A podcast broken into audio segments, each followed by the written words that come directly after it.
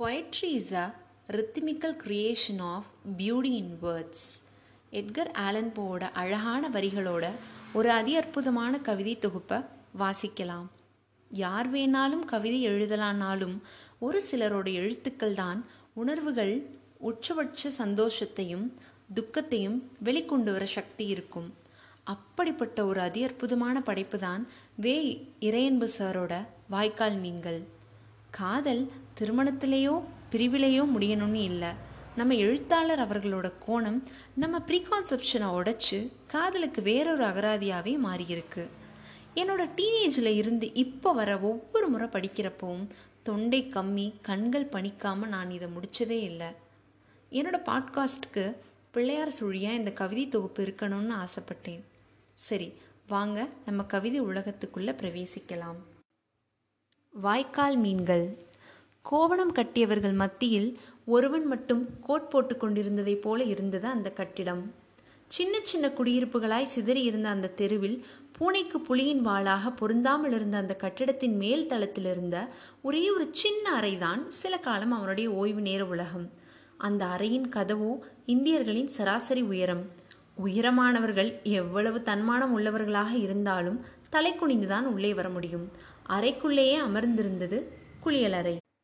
சற்று பருமனானவர்கள் கூட பக்கவாட்டில் சென்றால்தான் அதன் உள்ளே நுழைய முடியும். காலை கடன்களுக்கு கூட வெளியில் சென்றால் வியர்க்கும் என்று உள்ளுக்குள்ளேயே அமைப்பது நாகரிகமாக கருதப்படும் இந்த நடைமுறை தொற்றுநோய் கிராமங்களின் குரல் வலையை நெரிக்கத் தவறவில்லை என நினைத்து கொண்டான். காற்றை கூட வடிகட்டுகிற மாதிரி கஞ்சத்தனமான சன்னல்கள். அந்த அறையை பார்த்ததுமே அவனுக்கு நெற்றி நிலைக்கதவில் இடித்தது போல் இருந்தது. அதில் எவ்வளவு குறைந்த நேரத்தை கழிக்க முடியுமோ அவ்வளவு அதிக ஆரோக்கியம் என்பது அவனுக்கு புரிந்தது. அறையை ஒட்டியிருந்த பரந்த திறந்த வெளிதான் அவனுக்கு பாலைவனச் சோலையாய் ஆறுதலை அளித்தது. அழுக்கடைந்த பனியனுக்கு மேல் சலவை செய்த சட்டையை போட்டு சரி செய்வதைப் போல் இருந்தது அந்த மொட்டை மாடி. அங்கே நின்றிருந்தால் அந்த ஊரின் மொத்த முகவரியையும் வாசிக்கின்ற அளவிற்கு அது வாய்த்திருந்தது. நட்சத்திர தீபங்களை ஏற்றி வைத்து நிலவின் வரவிற்காக தினமும் கார்த்திகை கொண்டாடும் வானத்தை அங்கிருந்து வாசிக்க முடியும். நெல் வயலிற்கு நெக்லஸை போல சுற்றிலும் இருக்கின்ற தென்னஞ்சோலைகளின் அசைவுகளால் ஏற்படும் காற்றின் கைகளை ஸ்பரிசிக்க முடியும். அருகில் இருக்கும் குடிசைகளில் மண்பானைகளிலிருந்து தயாராகும் சூடான குழம்பின் நறுமணத்தை நாசி உணர முடியும். அவன் முடிவு செய்தான் அந்த மொட்டை மாடியில்தான் அவன் கனவுகள் முளைக்கும் என்று. அப்போது கீழே எதிர்வீட்டு தாழ்வாரத்தில் தாவணி ஒன்று தவழ்ந்து போவதைக் கண்டான். அது ஒரு மின்னல் கீற்றாய் மனதை நெருடியது இதயத்தை வருடியது. அது ஒரு அழகிய கிராமம். நகரத்தின் கைகள் கிராமங்களின் சுருக்கு பைகளிலும் நுழைந்து கிராமங்களெல்லாம் தங்கள் நிஜ முகங்களை செயற்கை முகமூடிகளால் மூடி நகரங்களின் நிழல்களாக மாற துடிக்கும் போது அந்த கிராமம் மட்டும் இன்னும் தன் கலாச்சாரத்தை தக்க வைத்து கொண்டிருந்தது. எந்த ஜீவனதியும் அந்த ஊரின் மார்பை நனைக்கவில்லை என்றாலும் அந்த ஊர் மக்களின் உழைப்பால் வியர்வை மழையில் பூமித்தாயே பூரித்து நிலத்தடி நீர் நிறைந்திருந்தது. கிணற்று பாசனத்தால் செழிப்பு சேகரிக்கப்பட்டு கை நிறைய அள்ள வேண்டிய சில்லறைகளை ரூபாய் நோட்டில் சிரமமில்லாமல் பைக்குள் வைத்துக் கொள்வது போல் ஒரு மாவட்டத்திற்கான பசுமையையே அந்த கிராமத்து வயல்களின் முந்தானையில் இயற்கை முடிந்து வைத்து கொண்டது. கரும்பும் நெல்லுமாய் பாக்கும் தெங்குமாய் பார்க்கும் இடங்களிலெல்லாம் பசுமை தன்னை பதிய போட்டிருந்ததால் விவசாயம் அங்கே பிழைப்பாக பிறழாமல் தொழிலாக துளிர்விட்டு கொண்டிருந்தது. அந்த கிராமத்தின் நரம்பு மண்டலத்தில் ஒரு வங்கியின் வரவிற்கு அது வழிவகுத்தது. அந்த வங்கியின் மேலாளராய்தான் அவன் வந்து சேர்ந்தான். அந்த ஊர் செல்வந்தர் வங்கிக்காக கட்டிய கட்டிடத்திலேயே வங்கி மேலாளராய் வருபவரும் தங்க வேண்டுமென்று நினைத்து நீளமான தாவணியில் கைக்குட்டையையும் தைத்தது போல் மிச்சமிருந்த செங்கல்களையும் சிமெண்ட்டையும் வீணாக்காமல் கட்டியிருந்த அறையில்தான் அவன் குடிபுகுந்தான். அந்த ஊருக்கு வரும்போது ஒரு சின்ன பையில் தான் செலவு செய்த துணிகளோடும் பெரிய பெட்டியில் தான் சேமித்திருக்கும் புத்தகங்களோடும் இசை ஒளி நாடா பேழைகளோடும் வந்தான். நகரத்தின் நெரிசலான சந்துகளிலும் திரைப்பட கனவு காட்சிகளில் வரும் சாம்பிராணி புகையைப் போல வாகன புகை மண்டலம் பரவி இருக்கின்ற சாலைகளிலும் சிக்கி வாளை மட்டும் கதவிடுக்கில் தந்து தப்பித்துக் கொள்கிற பள்ளி போல் கொஞ்சத்தை மட்டுமே இழந்து அவன் வந்து சேர்ந்தான். கிராமத்து கிளை என்றாலே குழந்தைகள் படிப்பையும் வீடு பிடிக்கும் அவஸ்தையையும் கருத்தில் கொண்டு வேண்டாம் என்பவர்கள் நடுவே தானே விருப்பப்பட்டு வந்து சேர்ந்தான் அவன். திருமணம் ஆகாததால் அவன் உலகத்தில் ஞாயிறு அவனது விழிகளிலிருந்தே உதயமானது. அவர்கள் அவசரங்களின் அணிவகுப்பான உலகத்தில் விடியலை சபித்துக்கொண்டே எழுந்திருக்கிறார்கள். அவர்களால் ஞாயிற்றுக்கிழமையின் இரவு முடிவதை மட்டும் ஏற்றுக்கொள்ள முடிவதில்லை. காலத்தின் கால்களை அப்படியே ஒடித்து விட வேண்டும் என்று விருப்பப்படுகிறார்கள். அவனுக்கு ஒரு மாறுதல் அவசியமாயிருந்தது. ஆற்றையும் மலையையும் ஆயுர்வேத மருந்து விளம்பரங்களில் மட்டுமே எத்தனை நாள் பார்த்து கொண்டிருக்க முடியும்? வாழ்க்கை என்பது வீட்டு வசதி வாரிய குடியிருப்புகளின் சுவர்களுடன் முடிந்து விடுவதில்லை. பேருந்துக்கு எதிர்பார்த்து காத்திருப்பதிலும் கோப்புகளை மூடி வைக்க கடிகாரமுள் நகர்கிற வேகத்தின் மீது தியானிக்கிற பொறுமையின்மையிலும் வாழ்க்கையின் வாலிபத்தை தக்க வைக்க முடியாது. நகரத்தில் இருப்பவர் தம் வாழ்க்கையும் அவர்கள் தொற்றிக்கொள்ளும் மின்சார ரயிலைப் போலவே குறிப்பிட்ட பாதையிலேயே குறுகிவிடுகின்றது. கவிதையை நேசிக்கிறவர்கள் நெஞ்சமும் கடற்பஞ்சை போல் மென்மையாகி விடுகின்றது. அவர்கள் உலகத்தை ஒவ்வொருவர் விழிகள் மூலமாகவும் உற்று நோக்க கற்றுக்கொள்கிறார்கள். அவர்கள் செடிகளையே பூஞ்சாடிகளாக பார்க்கிறார்கள். பனைமரங்களையே விசிறிகளாக காண்கிறார்கள். கவிதை மொழிக்கு அப்பாலும் தன் வேர்களை செலுத்த முடியும் என்பதை அவர்கள் அறிந்தவர்கள். பூக்களை செடிகளின் கவிதையாகவும் தென்றலை இயற்கையின் பாடலாகவும் படிக்கத் துடிக்கிறார்கள். அவனும் அப்படித்தான். அவன் மெல்லிய இதயம் கவிதைகளையும் இசையையும் இயற்கையின் அசைவையும் பதிவு செய்து பதிவு செய்து அவன் கண்களில் ஒரு காந்த சக்தி அழகிய காட்சி எதை பார்த்தாலும் அவனுக்கு அழுகை வரும். ஆனந்தம் உச்சகட்டத்தை அடையும் போதெல்லாம் அழுகை என்னும் மறுமுனையைத்தானே தொட வேண்டியிருக்கிறது. அந்த கிராமத்து மண்ணை மிதிக்கும் போது அவனுக்குள் இன்னொரு தாமரை விரிவதை உணர்ந்தான். பள்ளியில் படிக்கும்போது பட்டாசு வாங்க கொடுத்த காசில் அவன் புத்தகம் வாங்குவான். பட்டாடை வாங்க தந்தை தந்த பணத்தில் சங்கீத ஒளிப்பேழையோடும் சாதாரண சட்டையோடும் வருவான். இசையை கேட்டுக்கொண்டே இன்ன பிற செய்வதில் அவனுக்கு சம்மதமில்லை. இசையை தூங்குவதற்கும் நேரம் போவதற்கும் ஒரு கருவியாய் பயன்படுத்தி அதன் ஸ்வரங்களை அவன் காயப்படுத்தியதில்லை. இசை அவனை பொறுத்தவரை ஒரு வழிபாடு. தியானமாய் விழிகளை மூடி விளக்கணைத்து ஆத்மாவை துணைக்கழித்து அணுக வேண்டிய ஒரு வேள்வி. அவன் கவிதை புத்தகம் கரைப்படாமல் எப்போதும் புதியதாகவே இருக்கும். அதை கைகளில் ஏந்தும் போது ஒரு குழந்தையை வெகுநாள் கழித்து பெற்றெடுத்த தாயைப் போல் பூவை பூவே தாங்குவது போன்ற மென்மையுடன் தாங்குவான். புத்தகத்தை கவிழ்த்து வைத்துவிட்டு கழிவறைக்கு போய்விடுவதோ புத்தக மூளையை மடக்கி அதனை மூடி வைப்பதோ கூட அவன் கலைமகளுக்கு செய்யும் சிராய்ப்புகள் என்றே சிந்தித்தான். கவிதை புத்தகம் கசங்கும் போது கவிதையே கசங்கியதா எண்ணி அவன் கசிந்துருகுவது உண்டு. செய்தித்தாள்களை அவன் கழிவறைகளில் மட்டுமே வாசிப்பான். அவனுக்கு தெரிந்த உடற்பயிற்சி நடைதான். விடிவதற்கு முன்னால் நடைபயிலும் போதுதான் எப்படி உலகம் ஒவ்வொருவருக்கும் ஒவ்வொரு விதமாய் ஆரம்பமாகிறது என்பதை உணர முடியும். ஒரே ஞாயிறுதான் என்றாலும் விடியல்கள் மட்டும் வெவ்வேறாக இருக்கும். இனி ஒரு புதிய உலகம். கிராமத்து சேவல்களோடு மக்களும் விழித்து கொள்ள வேண்டிய கட்டாயம். கழிவறைகள் இல்லாத கிராமங்களில் விதியாகி போன வேதம். வயல்வெளிகளிலும் தென்னந்தோப்புகளிலும் குடியிருக்கும் பறவைகளை விசாரித்தபடியும் படர்ந்திருக்கும் பனித்துளிகளை ரசித்தபடியும் நடைபயில்கிற போது தோன்றும் உற்சாகம் முழு நாளையும் மலர்ச்சி என்னும் முலாம் பூசி விடுகின்றது. பனி பலருக்கு பாரம் சிலருக்கு துலாபாரம் ஒவ்வொரு பணியிலும் உயிர் இருக்கின்றது. காலில் முள் குத்துகிற போதுதான் செருப்பு தொழிலாளியின் வியர்வை நமக்கு புரிகின்றது. வறட்சி வருகின்ற போதுதான் கழனியில் உழைப்பவர்களின் கண்ணீரின் கணம் நமக்கு புலப்படுகின்றது. கழனியில் களை எடுப்பவருக்கும் கம்ப்யூட்டர் இயக்குபவருக்கும் ஒரே மரியாதை தரப்பட்டால்தான் பொது உடைமை பூத்ததாக நாம் புன்னகைக்க முடியும் என்பதில் அவனுக்கு பூரண நம்பிக்கை. வங்கியின் வேலையையும் அவன் ஒரு கவிதையாகத்தான் வாசித்தான். ஒவ்வொரு கோப்பிலும் ஒரு தாயின் கண்ணீரோ ஒரு விதவையின் சோகமோ அடங்கியிருப்பதால் தான் அது கனக்கிறது என்பது அவனது எண்ணம். வங்கிக்கு வருகிற ஒவ்வொரு விண்ணப்பத்திலும் அவன் தன் இதயத்தை செலுத்தியதால் அவனுக்கு அலுவலகம் ஆனந்தமயமானதாக இருந்தது. ஒவ்வொரு கையொப்பத்தோடும் அவன் ஆத்மாவும் ஐக்கியமாக இருந்தது. வங்கியை சேமிக்கும் கிடங்காக மட்டும் மாற்றி முதலீடு செய்பவர்களுக்காக செயற்கை புன்னகைகளை தாங்குவதோடு நிறுத்தாமல் அதையும் மீறி ஏழைகளுக்காக உழைக்க அந்த கிராமத்து பணியை கருதினான். வாழ்க்கையை சிலர் மட்டுமே வாழ்கிறார்கள். பலர் அதை நகர்த்துகிறார்கள். அவனை பார்த்தாலே தெரியும் அவனது ஒவ்வொரு நொடியிலும் இனிப்பு தடவப்பட்டிருக்கிறது என்று. அலுவலகம் முடிந்ததும் அலுப்புடன் வராமல் திருப்தியுடன் திரும்புகிற அவனை நள்ளிரவு வரை இசையும் கவிதையும் இறுகத் தழுவும். கிராமப்புறங்களில் மக்களின் விழிகளில் எவ்வளவு அன்பு வழிகிறது.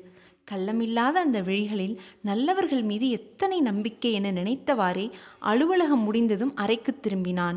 மாடிப்படி ஏறி அறைக்குள் வந்ததும் கர்ப்பகிரகத்துக்குள் வியர்க்கிற மாதிரி ஒரே புழுக்கம்.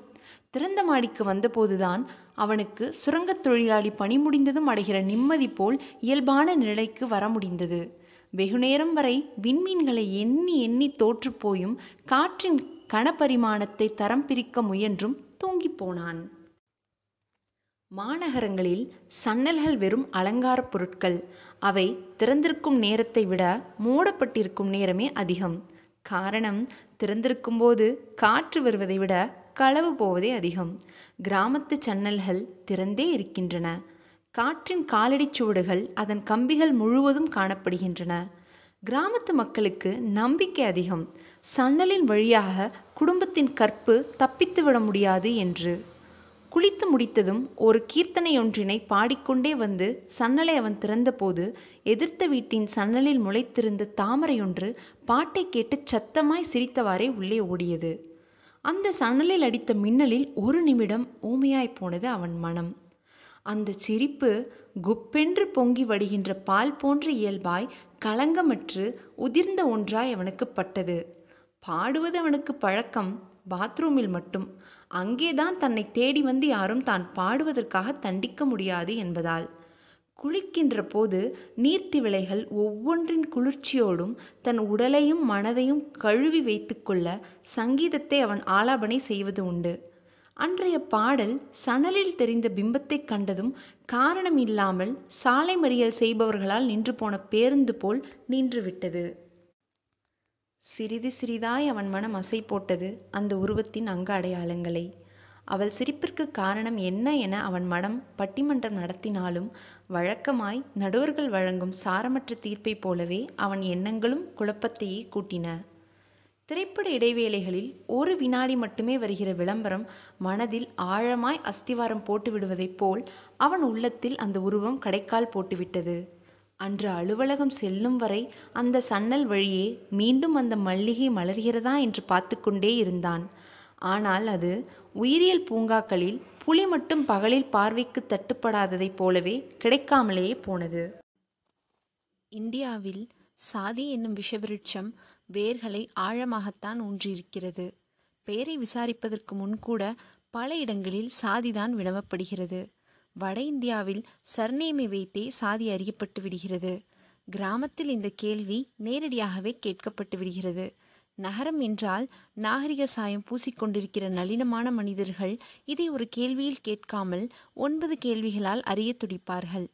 சைவமா அசைவமா என கேட்டு ஆராய வேண்டிய எல்லையை அறுதியிடுவார்கள்.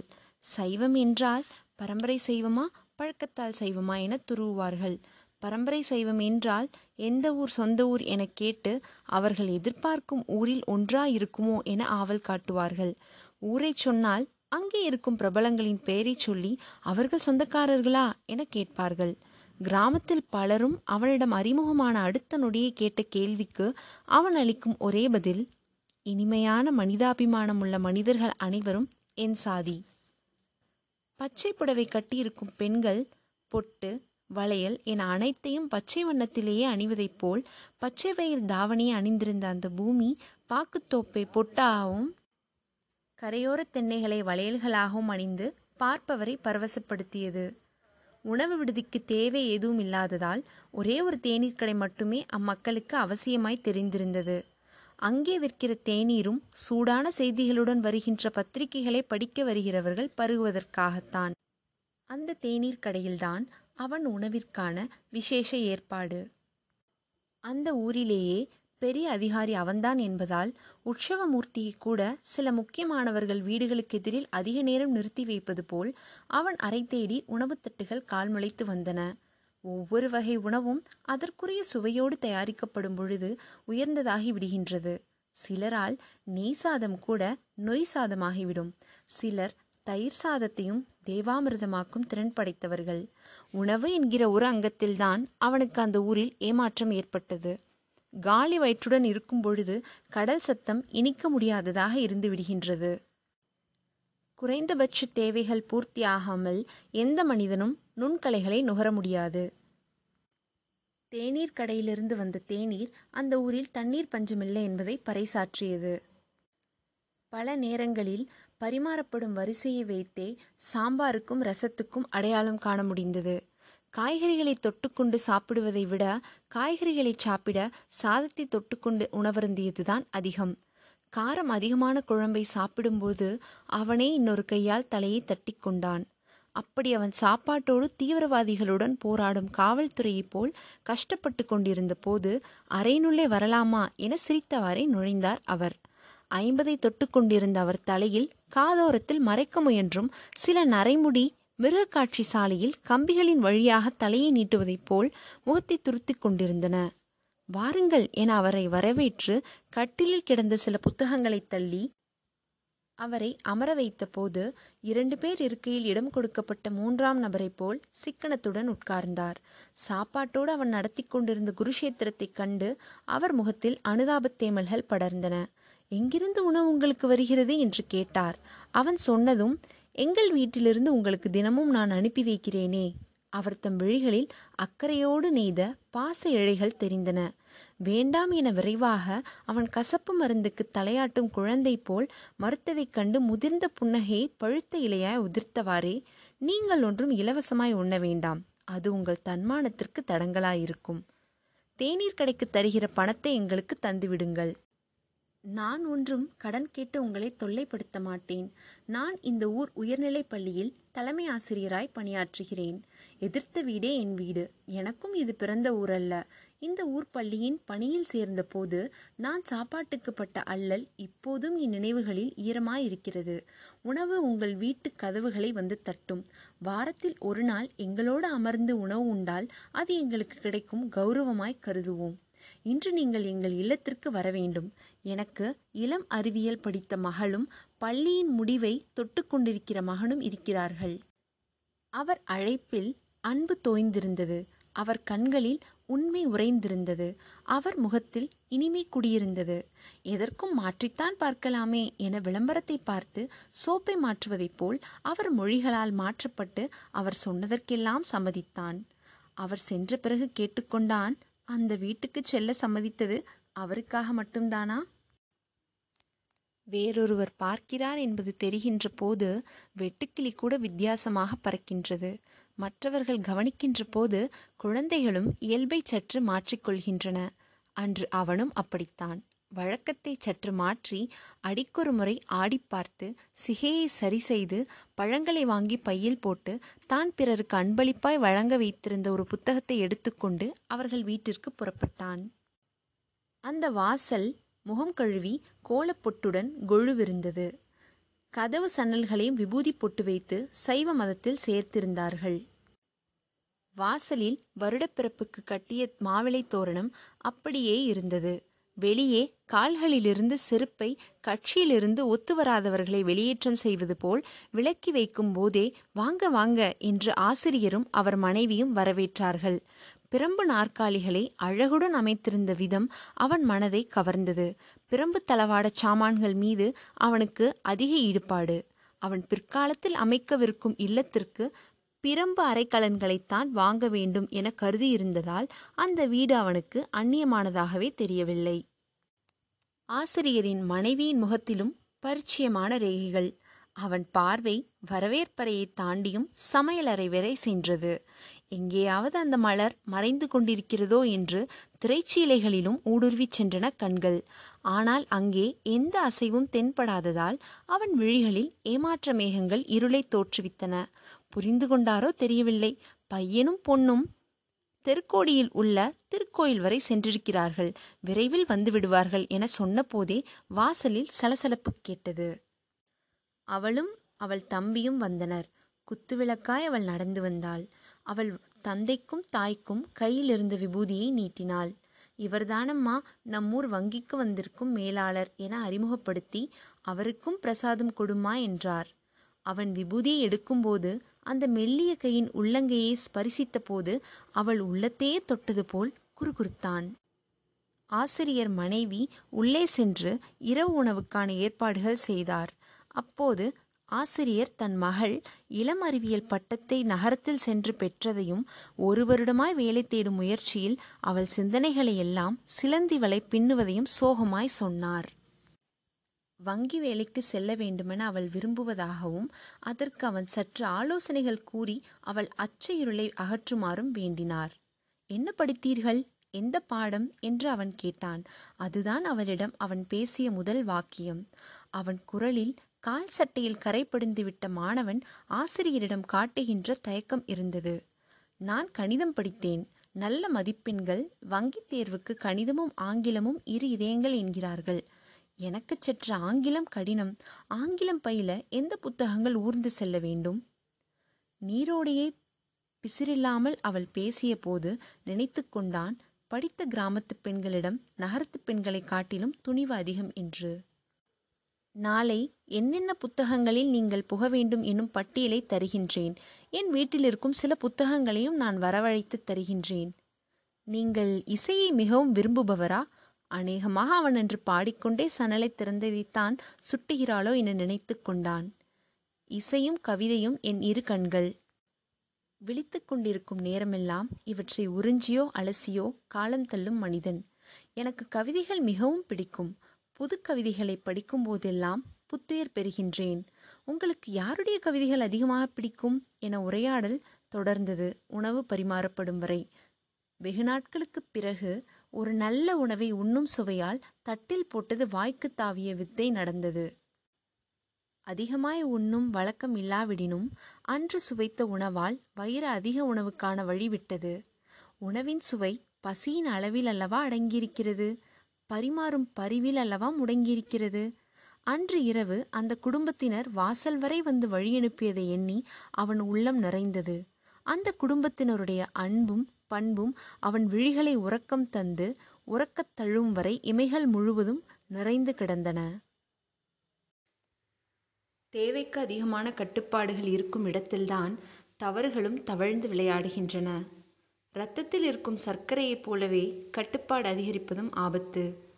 கல்லூரி முடித்திருந்த பெண்ணையும் சுதந்திரமாக நடமாட விட்டதால்தான் வழக்கமாய் படிப்பு முடித்த பெண்களின் குறிக்கோள் திருமணம் என்கிற அளவில் அவள் தேங்கி விடாமலும் புடவைக்கு எந்த பாடம் நன்றாக இருக்கும் என்ற ஆராய்ச்சிகளில் காலத்தை கழித்து விடாமலும் அவள் கவிதை என்றும் இசை என்றும் தன்னை புதுப்பித்துக் கொண்டிருக்கிறாள்.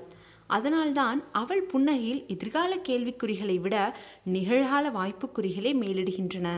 அவள் மேற்கோள் காட்டிய சில கவிதை வரிகள் அவனுக்கே ஆச்சரிய மின்னல்களை தோற்றுவித்தன. ஹைக்கூ கவிதைகளும் லிமரிக் கவிதைகளும் கூட அவள் உதடுகளில் இருந்து உயிர் பெற்று வந்தன. இந்த பளிங்குக்கல் ஆற்றங்கரையில் கிடப்பதனாலேயே துவைக்கிற கல்லாக தோய்வுற்று விடக்கூடாது என எண்ணினான். அந்த பெண் மீது ஏற்பட்டது அன்பா பாசமா பரிவா ஈர்ப்பா ஈடுபாடா என தெரியாத குழப்பத்தில் குறுகினான். ஆனால் ஒன்று மட்டும் பூடகமாய் புரிந்தது. அவளுடன் அதிக நேரம் கழிக்க வேண்டுமென மனம் விரும்பியது. அடுத்த நாள் மாலையே தன்னிடமிருந்த ஓரிரு ஆங்கில மொழி புலமை நூல்களோடும் புத்தக பட்டியலோடும் சென்றான். அப்போது ஆசிரியர் வெளியே சென்றிருந்தது தெரிந்தது. ஆசிரியர் மனைவியும் அவளும் மட்டுமே வீட்டில் இருந்தார்கள். ஆண் இல்லாத வீட்டில் அதிக நேரம் கழிப்பது நெறியல்ல என நினைத்து பட்டியலையும் புத்தகத்தையும் அவள் வாசிக்க தந்துவிட்டு அவள் தம் விழிகளை வாசித்துவிட்டு திரும்பினான். அவ்வப்போது அந்த சன்னல்கள் திறந்து கொண்டன. கவிதை புத்தகங்கள் கைமாறிக் கொண்டன. அவர்கள் அன்பு நட்பு என்னும் சொல்லை வரையறுப்பது போல் வளர்ந்து கொண்டிருந்தது. முதல் முறை பார்க்கும் பொழுதுதான் பாலியல் நினைவுக்கு வரும். நாளடைவில் முகங்கள் கூட மறைந்து உள்ளங்கள் மட்டுமே கைகுலுக்கிக் கொள்கின்றன. ஊரார்த்தம் விழியில் விழுந்துவிட்டால் கனிந்த கனி கீழ் விழுந்து சிதறுதல் போல் அப்பெண்ணின் பெயரும் தன் பணியின் தன்மையும் சிதைந்து சேதமாகிப் போகும் என்பதால் ஒரு நாளேனும் அவள் தன் அறைக்கு வராதவாறு பார்த்து கொண்டான். அவள் வீட்டிலும் அவர்கள் தனிமையில் சந்தித்தது கிடையாது. அந்த நட்பு நாகரிகம் என்னும் எருவை விழுங்கி வேகமாய் விருட்சமாய் விரிந்தது. அடுத்தவர் எடையை நிர்ணயிக்கும் போது நமது எடையும் நிர்ணயிக்கப்படுகிறது. நம் அளவுகளும் வெளியில் தெரிந்துவிடும் அளவுகோல்கள் நம் மனதிலேயே இருப்பதனால். நாம் முழம் போடும்போது நிர்ணயிக்கப்படுவது பூமாலையின் அளவு மட்டுமல்ல கைகளின் நீளமும் தான் கணக்கிடப்படுகிறது. ஒவ்வொருவர் உள்ளத்திலும் ஒரு நீதி புத்தகம் உள்ளது. அவர்களே நீதிபதிகளாய் நிற்கிறார்கள். அவன் அவளை அணு அணுவாக ஆராய்ந்தான். முழுமையாய் ஒரு முறை கூட அவள் முகத்தை அவனால் நினைவுக்கு கொண்டு வர முடியாவிட்டாலும் அவள் உள்ளத்தின் அசைவுகளை தீர்க்கமாய் அறிந்திருந்தான். அவள் எளிமை அவனை நிறைத்தது. பருத்தி ஆடையினை அணிந்தால் மட்டுமே இயற்கையின் இருக்கையில் அமர்வது போல் தனக்கு ஏற்பட்ட உணர்வுதான் அவளுக்கும் ஏற்பட்டிருக்க வேண்டுமென நினைத்தான். கஞ்சி போட்டு தேய்த்த பருத்திப் புடவை காற்றில் தவழ அவள் நடக்கும் போதெல்லாம் கால் முளைத்தது போல் அவனுக்கு படும். எந்த முகப்பூச்சும் இல்லாமல் சாரலில் குளித்த மொட்டு போல் தோன்றும் அவள் முகம் இயல்பாயிருப்பதில்தான் அழகே அடங்கியிருக்கிறது எனும் இலக்கணம் பகரும். பெண்கள் என்றால் நகையிலும் புடவையிலும் அவர்கள் இதயம் முடிந்து விடுகிறது என்பவர்கள் அவளை பார்த்தால் திருத்திக் கொள்வார்கள்.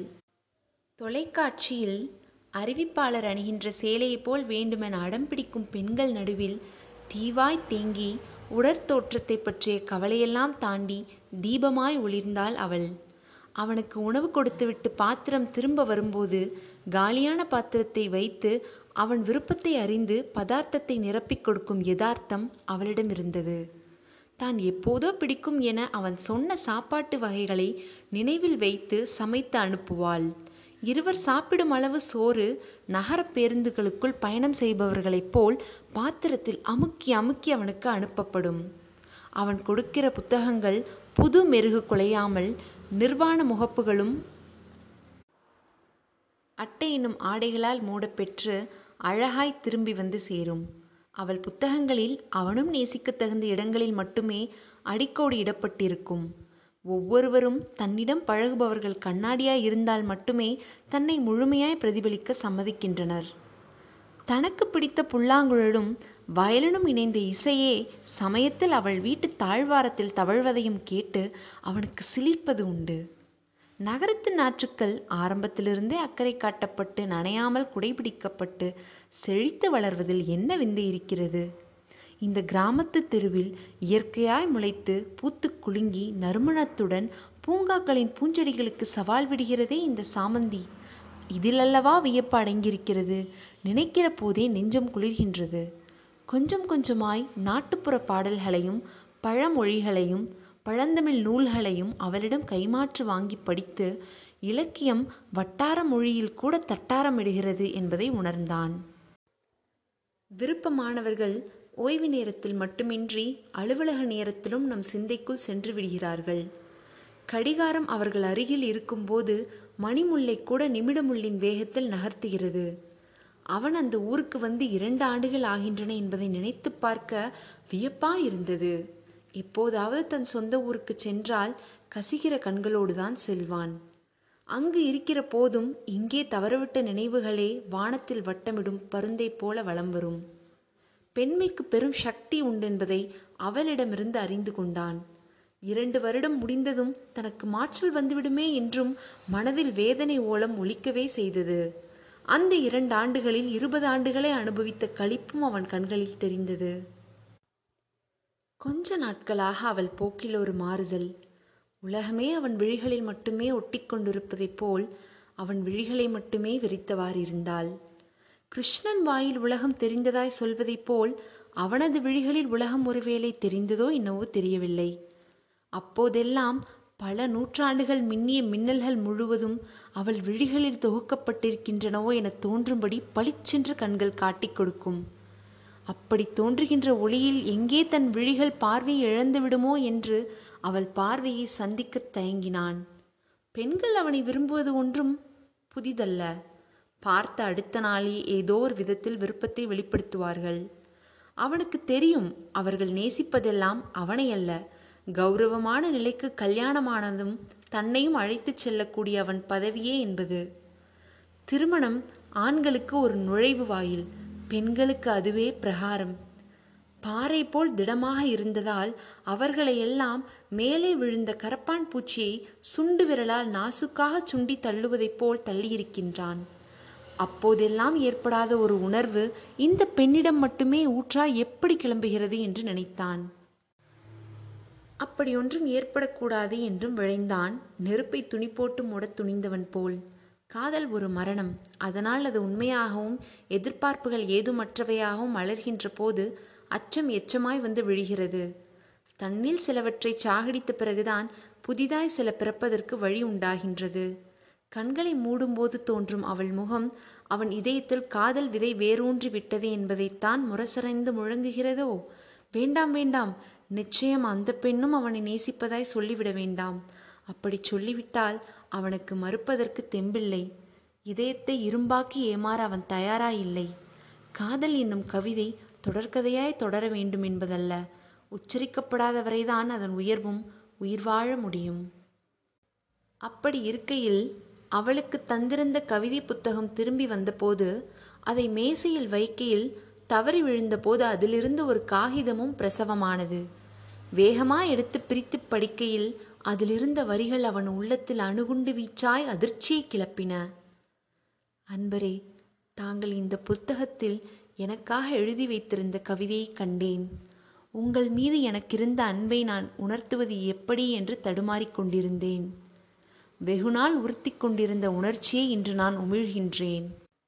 உங்களை நான் நிழலாய் தொடர நினைக்கின்றேன். இசையும் காதலும் கவிதையும் ஒரே ஊற்றுக்கண்ணில் பிரவாகம் எடுக்கின்றன என்றே நான் உணர்கின்றேன். அதனால்தான் இனிமையான அந்த அனுபவங்களின் சிகரங்களை தொடும்போதெல்லாம் நம்மை அறியாமல் நம் விழிகள் குளித்து விடுகின்றன. இந்த கடிதத்தில் மெய்யெழுத்து புட்டாய் படிந்திருப்பவை என் கண்ணீர் துளிகளே. வெறும் உடல் தோற்றத்திற்காக தோன்றும் மேலோட்டமான ஈர்ப்பு அல்ல நம் அன்பு. நீரூற்று அல்ல மேலோட்டமாக கசிவதற்கு. பெட்ரோல் போல் அடித்தளத்திலிருந்து தோண்டி எடுக்கப்படுகின்ற உணர்வுகளின் தொகுப்பாரம். வாழ்க்கையை ஒரு கவிதையாய் மாற்ற நம் இருவரின் இணைப்பால் இயலும். வழியில் காணுகின்ற அத்தனை ஜீவராசிகளின் மீதும் அன்பை பொழிகின்ற உங்கள் நிழலில் நானும் ஒதுங்கிக் கொள்கிறேனே. அந்த எழுத்துக்கள் வறட்சி நிவாரணப் பணியை ஏப்பம் விடுகின்ற அலுவலரைப் போல் கொழுத்து குண்டு குண்டாய் இருந்தாலும் அது வறட்சியின் கொடுமையாய் அவனை ரணப்படுத்தியது. அதை வாசிக்கிற போதே வளைகுடா போரில் தான் வைத்திருக்கும் வாகனத்திற்கு பெட்ரோல் கிடைக்காதோ என நினைக்கும் நடுத்தர குடும்பத்தினர் நடுங்குவது போலவே அவன் உள்ளம் நடுங்கிக் கிடந்தது. வெகுநேரம் சிந்தனைச் சூழலில் சிக்கித் தவித்தான். தான் எங்கே கவிதை எழுதி புத்தகத்தில் வைத்தனுப்பினோம்? தவறு எங்கே நடந்திருக்கிறது? என யோசித்த போதுதான் சட்டென்று நினைவுக்கு வந்தது. காதலைப் பற்றி ஒரு நாள் வாசித்த கவிதையொன்று அவன் இதயத்தை தொட்டது. காதல் என்பதை கண்ணசைவுகளால் கணிக்கும் உலகத்தில் இதய துடிப்புகளால் எண்ணப்பட வேண்டியது அது என்னும் கருத்தை அந்த கவிதை தாங்கியது. காதல் அந்த வார்த்தைக்கே எவ்வளவு கவர்ச்சி. அதை உச்சரிக்கின்ற பொழுதே ஒவ்வொருவரும் பாதம் பூமியில் படாதவாறு வேறொரு உலகத்திற்கு உந்தப்படுகிறார்கள். காதலை விவரிக்கும் வார்த்தைகள் அனைத்துமே நிலவை நீர்நிலையில் பார்ப்பது போலவே நிழல்களாகவே நின்றுவிடுகின்றன எந்த நொடியில் அது ஆரம்பமானது என்பதும் நாம் பிறந்ததை நினைவில் வைத்துக்கொள்ள நினைப்பது போலவே சிரமமானது. விரும்பிய பெண்ணை சந்திக்கும் வரை அவள் உலகத்தில் இருப்பாள். பழகிய பின்போ அவளே உலகமாக ஆகிப் போகிறாள். காதல் வசப்படும் போதெல்லாம் தேர்வு எழுதுவது போல் முடிவு எப்படியோ என்றே முணுமுணுக்க வைக்கின்றது. உன்னை நான் அழகு என்றெல்லாம் வார்த்தை ஜாலங்களால் வர்ணிக்க மாட்டேன். ஏனென்றால் என் இதயத்தை நானே புகழ்ந்து கொள்வதா? அதை அப்படியே ஒரு வெள்ளைத்தாளில் விதைத்தான் இதயத்தில் வேரூன்ற வேண்டுமென. பின்னர் ஒரு புத்தகத்தில் பக்கத்தை அடையாளம் காட்ட கிராமத்து மக்கள் ரூபாய் நோட்டை மடக்கி வைப்பது போல் மடித்து வைத்தான். அது வழி தவறி அந்த புத்தகத்துடன் செருப்போடு ஒட்டிக்கொள்கிற வாழைப்பழத் தோல் போல அவளை சார்ந்து விட்டது. காணாமல் போனவர்களுக்கு மட்டுமே விளம்பரங்கள் உண்டு. காணாமல் போன கடிதங்களுக்கு ஏது விளம்பரம்? வழிதவறி அந்த கடிதம் வாழ்க்கையை தவற வைத்துவிடக்கூடாது என விமானத்திலிருந்து விழுபவன் போல கீழே விழுந்து கொண்டே இருந்தான். வெளியே வந்து வானத்தை பார்த்தபோது எதிர் வீட்டுக் கொடியில் அவள் புடவைக்குப் பக்கத்தில் தன் காணாமல் போன கைக்குட்டையும் காய வைக்கப்பட்டிருந்தது தெரிந்தது. அதில் அவன் இதயமும் தொங்கிக் கொண்டிருப்பதாய் அவனுக்கு தோன்றியது. அன்று இரவு முழுவதும் மூட்டை பூச்சி இருந்த படுக்கையில் படுத்ததைப் போல் அவனுக்கு இருந்தது. சாப்பிட்டு முடித்த உணவு செரித்து முடிக்கும் வேளையில் உணவில் யாரோ விஷம் வைத்திருந்ததாக கேள்விப்பட்டது போல் ஒரு நெருடலில் நீந்தினான். அந்த கள்ளமில்லாத முகம் புன்னகை மின்னல்களைச் சிந்திக்கொண்டே அவன் இமைகளை அழுத்தியது. மனதை நம்மை அறியாமலேயே தொட்டுவிடுகின்ற நினைவுகள்தான் தொல்லை தருகின்றன. அளவு சரியாயிருக்கின்ற பெல்ட் வயிற்றை அமுக்குவது மாதிரி. விடுகிற போது இதயம் விழிகளோடு வீங்கியிருந்தது. தன்னைத்தானே அவன் உரசி பார்த்து கொண்டான். ஏன் மற்றவர்களை தள்ளியது மாதிரி அவளையும் உடையை கலற்றியது போல் கலற்ற முடியவில்லை? தானும் அவளை நேசித்திருக்க வேண்டும். பாழடைந்த கட்டடங்களின் விரிசலில் முளைக்கின்ற செடி போல் மறைவாக அவள் மீது அன்பு கொஞ்சம் கொஞ்சமாக வளர்ந்திருக்க வேண்டும். அவளுடைய இலக்கியத்தையும் இசையையும் மீறி ஏதோ ஒன்று காந்தமாய் இழுத்த காரணத்தால் தானே இரும்பாயிருந்த அவன் ஈர்க்கப்பட்டிருக்க முடியும்? ஒவ்வொரு பறவையும் தனக்கு முதல் சிறகு எப்போது முளைத்தது என்பதை அறியாமலேயே இருப்பதைப் போல் நட்பு என்கிற எல்லைக்கோடு முடிகிற இடமும் காதல் என்பதன் துவக்கமும் காதலர்களுக்கு கடைசி வரை தெரியாமலேயே போய்விடுகின்றன. நிச்சயம் அவனும் அவளை நேசித்துக் கொண்டிருக்க வேண்டும். உதடுகள் மௌனத்தை உச்சரிப்பது எங்கே நிராகரிப்பு நேர்ந்துவிடுமோ என்னும் அச்சத்தினால் மட்டுமல்ல அதையும் மீறிய ஏதோ ஒன்று இதயத்தை இழுத்து பிடித்திருக்க வேண்டும். சன்னலை திறந்தபோது அந்த தாமரை தன் ஒற்றை இதழை கைகளாய் அசைத்து புன்னகை புரிந்து இதழ்களை குவிப்பது தெரிய அது அவன் அதிர்ச்சியை இன்னும் அதிகமாக்கியது. காதல் என்னும் உணர்வு பாதரசம் போல கனமாக இருந்தாலும் கைகளில் அகப்படாதது. இரண்டு நாட்கள் கழித்து அவள் இல்லம் சென்றான். முழுமையாய் விடியாத இரவைப் போல் அவன் மனதிலும் அச்ச இருள் கலந்த குழப்பம். அடிப்பட்ட நாய் வாலை மடக்கிக் கொண்டே வீட்டிற்குள் நுழைவதைப் போல் உள்ளத்தை குலுக்கிக் கொண்டே உள்ளே நுழைந்தான். வாசலில் செருப்பு சரசரக்கும் ஓசையிலேயே ஓடி வந்தாள் அவள். அவள் வேகம் வீட்டில் வேறு யாரும் இல்லை என்பதை அவள் சொல்லாமலேயே அறிவித்தது. அன்றுதான் தனிமையில் அவளை சந்தித்தான். நான் கொடுத்த புத்தகத்துடன் எழுதிய கவிதையொன்று தவறி வந்துவிட்டது. அதை தர முடியுமா? என்று அவன் ஆரம்பித்ததும் மாலையை எதிர்பார்க்க விலங்கு கிடைத்தது போல் ஆகிப்போனாள் ஓடினாள் உள்ளே அவள் விசும்பல் சத்தம் மட்டும் கேட்டது. சிறிது நேரத்தில் வந்தாள் வெளியே அழுது சிவந்த கண்களுடனும் அந்த கவிதையோடும். அவனிடம் அதை அடுத்தவர் உள்ளாடையை மாட்டிக்கொண்டவர்கள் அது மற்றவருடையது எனத் தெரிந்ததும் அவசரமாய் கழற்றுகிற விரைவுடன் தந்தாள். இக்கடிதம் எனக்கெழுதிய கவிதையல்லவா கவிதை அல்லவா? கோபமும் ஏக்கமும் ஒன்றாய் அவள் கேள்வியில் குதித்தன. இது என் கவிதை அல்ல. நான் வாசித்ததில் என்னை வருடிய ஒன்று. இரவல் கவிதை எழுதினால் அது அசல் காதலாகாது. தவறிப்போய் உங்களிடம் கொடுத்த புத்தகத்தின் வயிற்றுள் நுழைந்து உங்களிடம் வந்துவிட்டது. வெண்மையாய் எழுதப்படாத தாளாய் இருந்த உங்கள் மனதில் இந்த கடிதம் சில கிறுக்கல்களுக்கு காரணமாய் இருந்ததற்காக என்னை மன்னித்து விடுங்கள். உங்கள் நகமே உங்களை கீறியது போல் நினைத்து. அவள் விழிகளை சந்திக்கும் திராணியற்றவனாய் திரும்பினான். படுக்கையில் வாடிய மலராய் விழுந்தான். அழ வேண்டுமென்று ஆசைப்பட்டான். கண்ணீர் திவளைகள் விழிகளின் விளிம்புக்கு வர மறுக்க வேதனையில் விழுந்தான். தேன்கூட்டை சிதைத்தது போல் சிரமப்பட்டான். அவள் விசும்பிய ஒளி நீரில் கல்லெறிந்த சலன வட்டமாய் பெரிதி பெரிதாகி சங்கடப்படுத்தியது. சிலந்தி வலையின் இழையைப் போல் மெல்லியது மனது. அது அறுபடும் போதெல்லாம் உடலுக்கும் வேதனை உண்டாகிறது. இரண்டு நாட்கள் உடல் தர்மாமீட்டர் வெடிக்கும் அளவு கொதித்தது. கண்கள் நலிவடைந்த நகராட்சி சாலை போல் குழி விழுந்தன. கன்னங்கள் சப்பிய மாங்கொட்டையாய் சதையிழந்து ஒட்டின. மனதோ ஒரு சிட்டுக்குருவியை சிறகுடித்தது போல் சிராய்த்தது. தான் உளமாற நேசிக்கும் ஒரு பெண் தன்னை விரும்பியதாய் சொன்னதற்கு யாராவது இருட்டறைக்குள் தள்ளப்பட்டுவது போல் இடறுவார்களா? இடுகாட்டில் இருந்து எழுந்து வந்தவனை பார்த்தது போல் நடுங்குவார்களா? தன் உணர்வுகளிலும் ஆர்வங்களிலும் மட்டுமல்ல அனைத்திலும் தன் சமகால இளைஞர்களிடமிருந்தும் அவன் அந்நியமாகவே இருந்தான். இரு நாட்களும் அவன் உடல்நலம் புகைப்படிந்த சிற்பம் செதுக்கிய நிலைக்கு திரும்ப உதவுவது போல் அவள் இல்லத்தினர் அரவணைப்பு கிட்டியது. வழக்கம் போல் புன்னகை மாறாமல் முகத்தை சுருக்கம் வந்து சுருக்கொப்பம் இடாமல் அவள் தன் தந்தையுடன் வந்து காய்ச்சல் ஆற சூடான கஞ்சியும் சுருக்கென்ற மாவடுவும் வேலை தவறாமல் கொண்டு வந்தாள். வைத்தியரை வரவழைத்தாள். ஊசி போட்ட இடத்தில் ஒத்திடம் கொடுக்க சுடுநீரை உதவியாளரிடம் கொடுத்தனுப்பினாள் அழுக்கு துணிகளை கசக்கி பிழிய தங்கள் வீட்டு வேலைக்கார பெண்மணியை அனுப்பி வைத்தாள். தொண்டை சரியாக தூதுவளை இலையை கிள்ளி போட்டு துளசி நீரை வடிகட்டி செப்பு குவளையில் தானே கொண்டு வந்தாள். தெருக்கோடி பிள்ளையாரிடம் வேண்டி திருநீருடன் திரும்பி அவன் அகன்ற நெற்றியில் குழந்தையின் ஸ்பரிசமாய் மென்மையாயிட்டாள் அவளது ஒவ்வொரு செயலும் என்னை போய் இழக்கவிருக்கின்றாயே என சொல்லாமல் சொல்லுவதாய் அவனுக்கு பட்டது. அவன் இதயத்தை தொட்டது நெஞ்சத்தை சுட்டது. அதிகமாய் மலரை நேசிப்பவர்கள் அதை செடியிலேயே சிரிக்க விடுகிறார்கள். குளத்தின் தெளிந்த நீரை ரசிப்பவர்கள் அதை இறங்கி கலக்க விரும்புவதில்லை.